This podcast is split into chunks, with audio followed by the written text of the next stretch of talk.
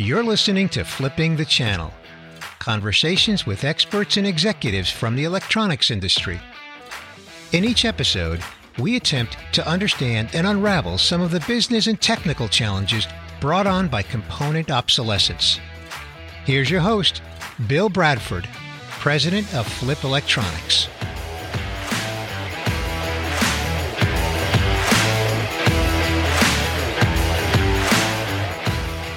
Welcome to Flipping the Channel, a podcast in which we explore solutions to some of the challenges in the semiconductor supply chain, particularly around component obsolescence.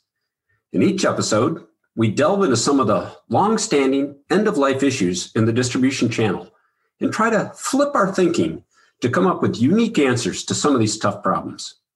I'm Bill Bradford, the president of Flip Electronics, an authorized distributor of EOL, obsolete, in aged semiconductors.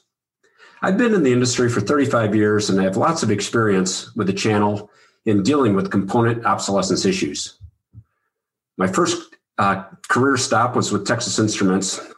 And I remember the very first big sale I had was in the era of one meg DRAMs. I was able to find some old 64K DRAMs to support an old, mature computer company's uh, new build. And ever since then, I've been dealing with uh, the issues of obsolescence along the way.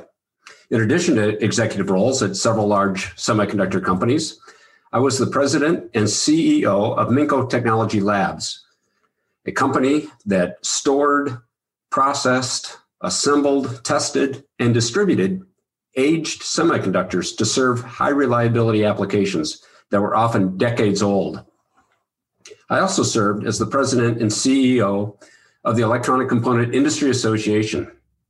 The ECIA is focused on the authorized channel for computer chips. EOL components are some of the most frequently counterfeited products in the electronic supply chain.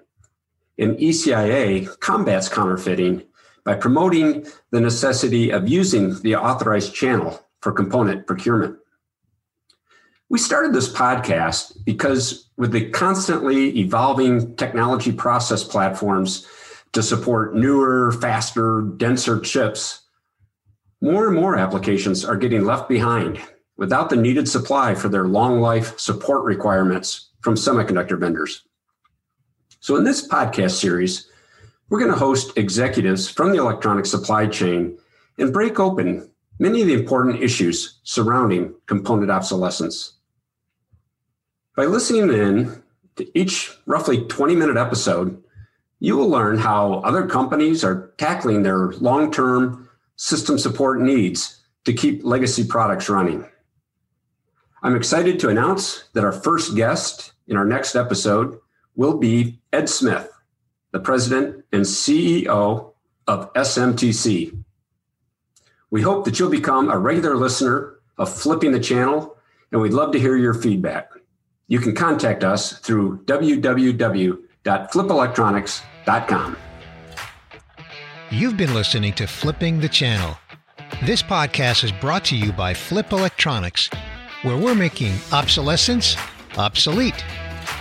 Visit www.flipelectronics.com for your authorized, hard to find, end of life electronic component requirements.